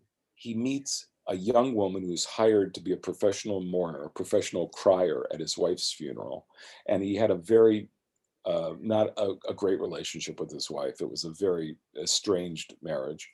He meets her, this young girl, and uh, she cries too hard, so she gets fired. So he goes to apologize, falls in love with her, takes her to Atlantic City, uh, and she refuses to give herself to him because she wants to be married. And he says, I can't marry you because if I marry you before the prescribed wedding, uh, the mourning period is over, my audience in the, the Yiddish theater audience will turn on me. And she says, that's the deal. He marries her. But in the show, as seen in Boston, the end of the first act, he introduces his new bride to us, the audience, and everybody's happy. And I went, this is a problem. you can't build this build this whole thing up that if I marry you, there's going to be a problem, and then there's no problem. So I said, first act curtain has to be his audience is not coming back, that they've all walked out, and that he's standing there and realizing that his career is over. And that's what we did. That made sense. So that then the second act is about him trying to find a way to get his audience back because he needs them. And uh, and that really became the modus operandi for the second half. Um, and uh, but a little change like that made such a difference to how the show was perceived. Yeah. So um, and plus, I think some of the songs are are wonderful. And there is this song that was not in the program, but which uh, Robert Preston sang in Boston called Where Does Love Go? And I thought it was just beautiful. Um, and uh, and that was one of the songs that I, I said we have to take this down off a, off a, a recording because um, it was it was right. It was it was it it gave the hero a heart and um, and uh, uh, and it's all about where. So it's where does love go? Uh, it, it it it it it comes like sudden uh, summer rain, but it leaves slow. It, it's the whole idea of that that you think you're still in love with somebody, and uh, uh, and then it says holding on to something that's melting like snow. And when you open up your hand, where did love go? That's pretty great. I I just thought you know that that was Bob Merrill at his best. Yeah. Uh, and uh, and he really had such a feel for for the the the Jewishness of the material because uh, he, I mean, again, Merrill was not his real last name, like so so many of these guys. Uh, so he he really understood that that milieu. Uh, so uh, again, we never did it again. We did it. Uh, we did it on stage. Uh, that was 2003. Um, I, in a funny way, for me, it was completion of something that I had seen in 1978, and then I was able to uh, resurrect, you know, uh, 30 years later, and uh, and 35 years later, and be able to put on in New York and make a case for the material. So that was that that talk about completion. You know, I finished the job Bob, Bob Merrill didn't get to do. Um, so yeah, so that I, I um, you know that thing about why does something work and why doesn't something work, and sometimes it's it's the audience really does tell you, and what I've now found is that um, writers don't listen to the audience anymore. You know, uh, uh, George Abbott and Abe Burrows and all of these great uh, theater guys really listened to the audience. You know, Abbott knew if the audience coughed in the exact same place two performances in a row, that that was a trouble spot. That wasn't a, a you know that wasn't a, a, a, tuberculosis problem. It really was a problem with the show. And Abe Burrows the same thing. If you felt the audience suddenly turn a certain way because of what was happening on stage, if it happened over and over again, you had to address it. And I don't think people uh, apply the same rules to shows uh, in the same way. I don't think they listen to the audience. The audience, you know, think about this. The audience has plunked money down. They are paying for an experience. Nobody has held a gun to their head and said, You better go to the theater tonight or I'm going to shoot you. They want to be there. They've paid for the experience. They've sat down. They're willing to go wherever you want to take them. Once that curtain goes up, if there's a curtain, and let's go. I'm in on in for it. Let's go. If they didn't have a good time, it isn't their fault. It's something didn't happen on that stage because they're there for the right reason. They came for the right reason. They didn't come and say, Show me. They are there for the right reason. So if it's not happening, you have to listen to them. I remember going to see Steel Pier in previews. And I don't know if you like the score to Steel Pier or, or, or what you think of it. But uh, I sat there at, at the preview and I could feel, I mean, it was like there must have been free beer in the lobby because numbers would finish and piece, sections of the audience would just leap out and they were gone. And I was like, what the hell? You could feel they were not buying it. Um, I went back after it had opened, about a week after it had opened, and I was shocked at how little had been done. Uh, Gregory Harrison had a new song, and there was like a, a, a half of a reprise of something, but most of the show was exactly the same. And that really surprised me.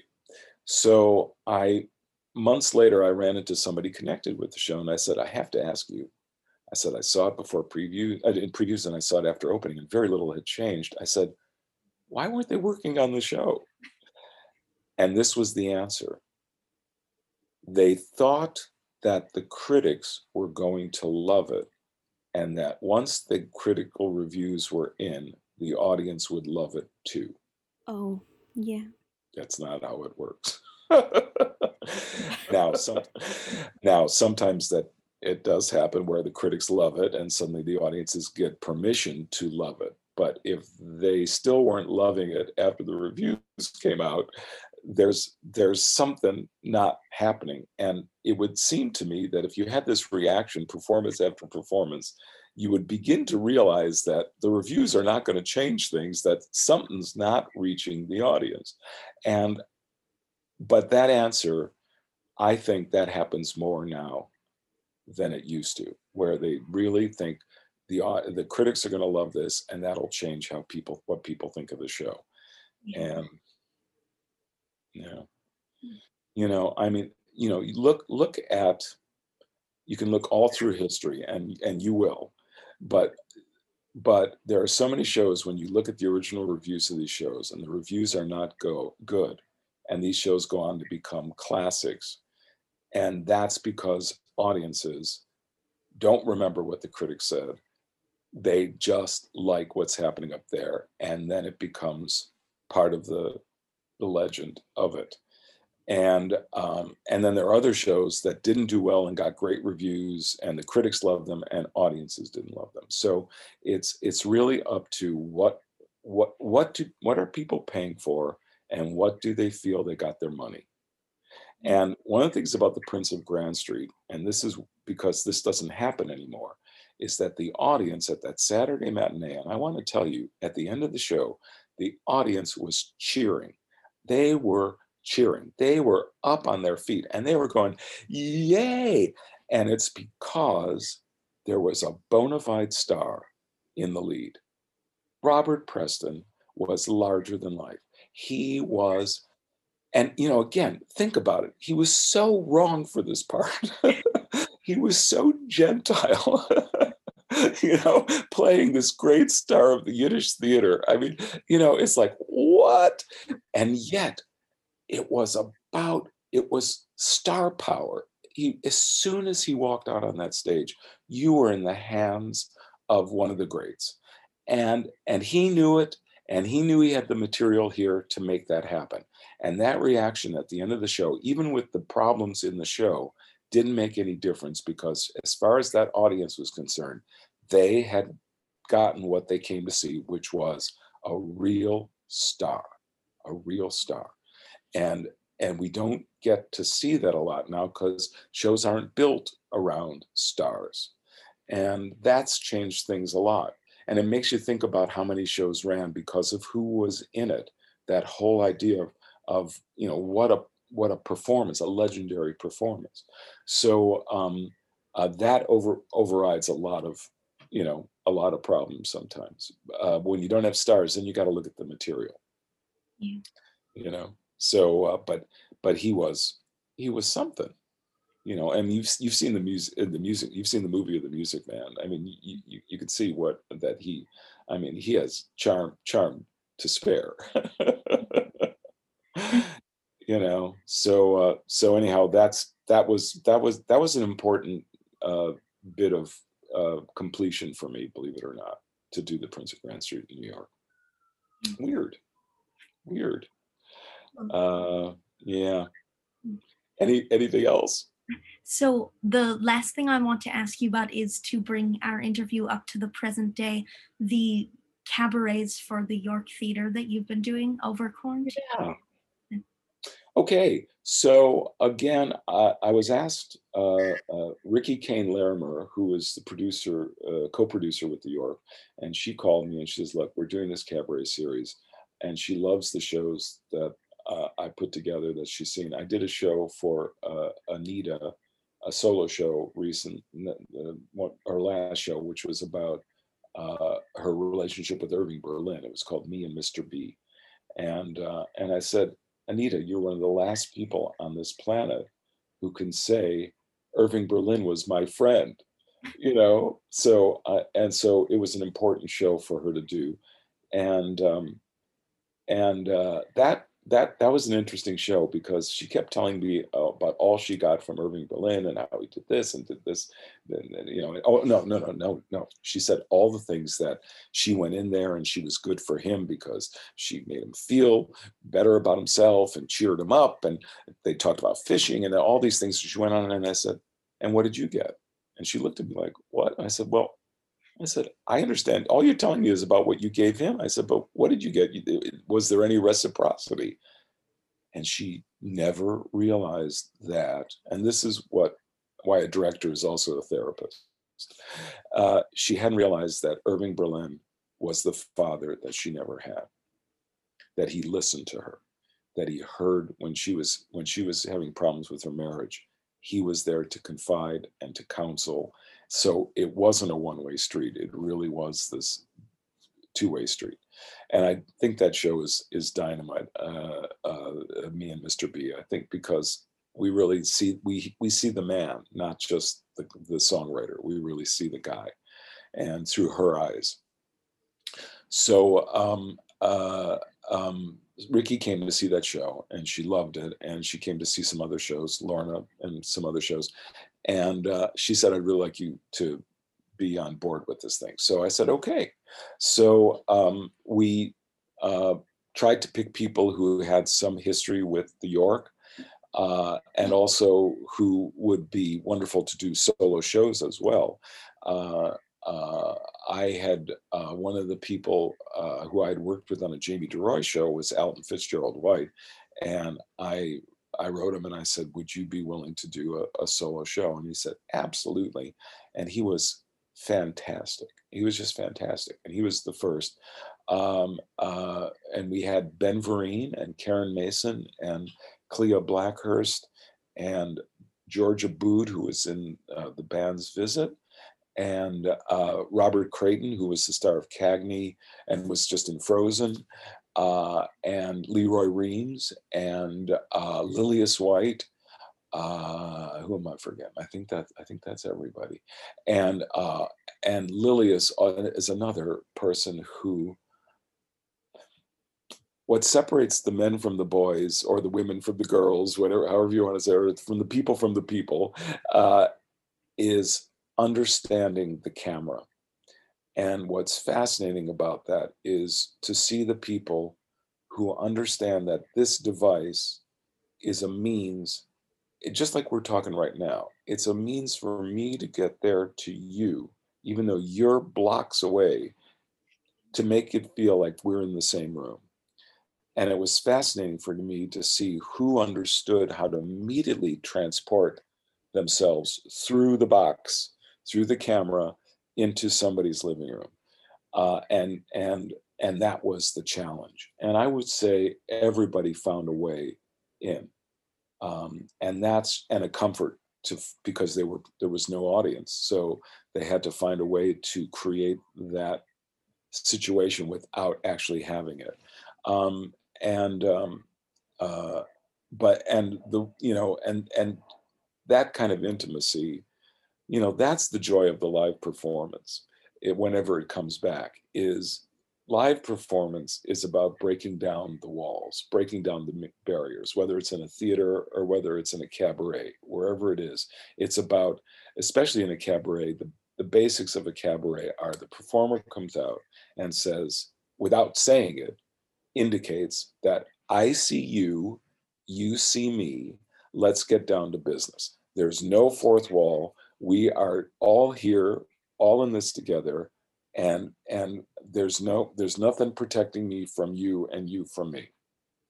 Which is why cabaret, when people understand that, is so exhilarating because the energy that is transmitted and bounced up and back between the audience and the performer is charged.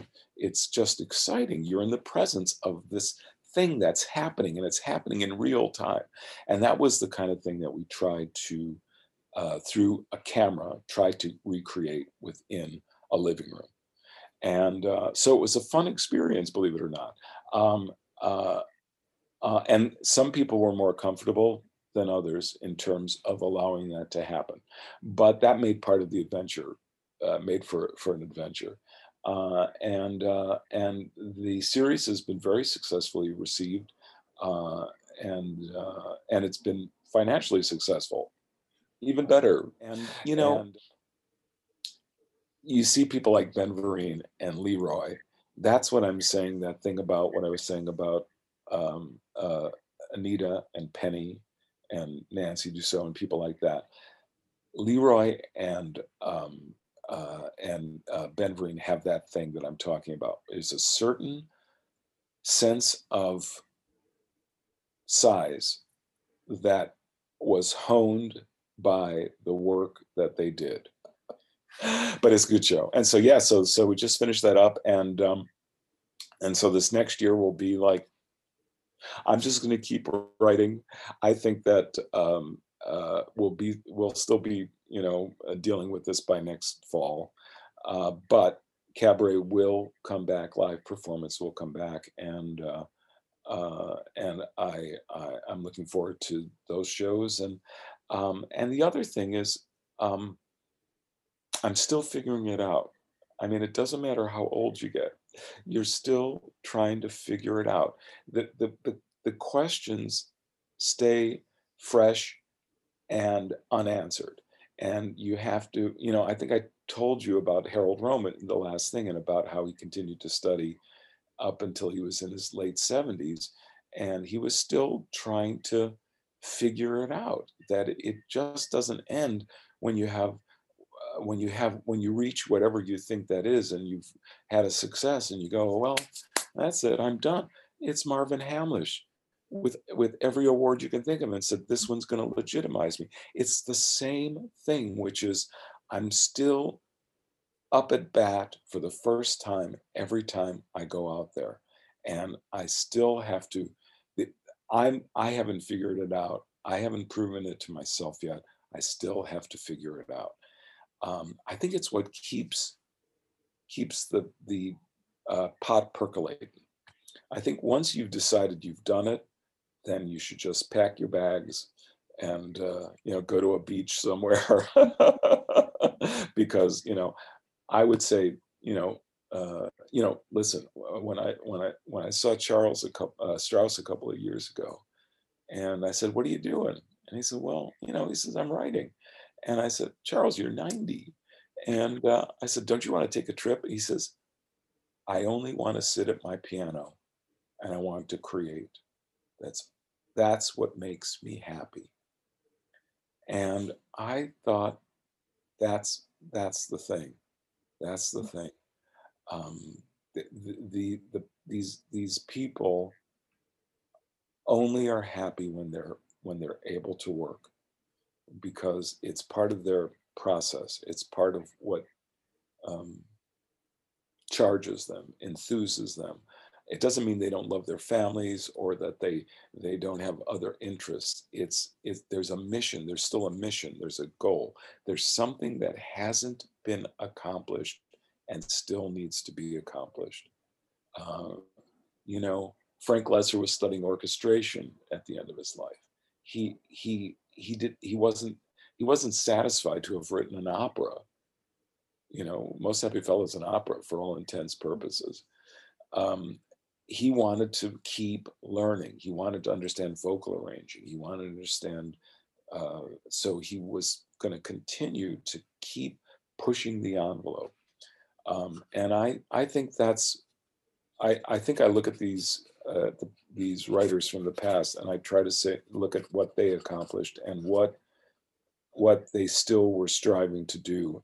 And every time I work on a new project, I keep saying, am I going into water that is deeper than I went into the last time? And am I able to keep my head above or am I going glub, glub, glub, glub, glub, and, uh, and, but that's the challenge. The challenge is to say, it's it's all well and good. I could take the safe route and stand, you know, and stand on the pier, or I could really go out there and see if I can I can paddle and, and stay above the water. And that's the challenge. And Vermeer is very much me going further and further. Uh, that's that's that's that's why I want to do it. And you know what? It doesn't matter if it ever gets produced or not. It's about it's about what I want f- from it. You know, will I get what I want from it, which is the challenge. So I know that's kooky, isn't it? No, I, I think it makes sense. okay. Thank you else? so much for doing this. It was an honor to be able to talk to you. And listeners, thank you for tuning in, and remember to come back next time when we are joined by Broadway dancer Carolyn Kirsch. Carolyn Kirsch has appeared in the original Broadway productions of such legendary shows as How to Succeed in Business Without Really Trying, Coco, Promises Promises, Hallelujah Baby, Sweet Charity, Dear World, A Chorus Line, Happy New Year, and more. She also appeared in The Folies Bergère, La Grosse Valise, and starred opposite Zero Mostel in Ulysses in Nighttown. She was in the original casts of two legendary shows that closed out of town Breakfast at Tiffany's and Lolita, My Love. She appeared as Velma in the National Tour of Chicago, and you may also have seen her on the road in Peter Pan and Company. So I hope you'll enjoy that episode, and thanks for tuning in.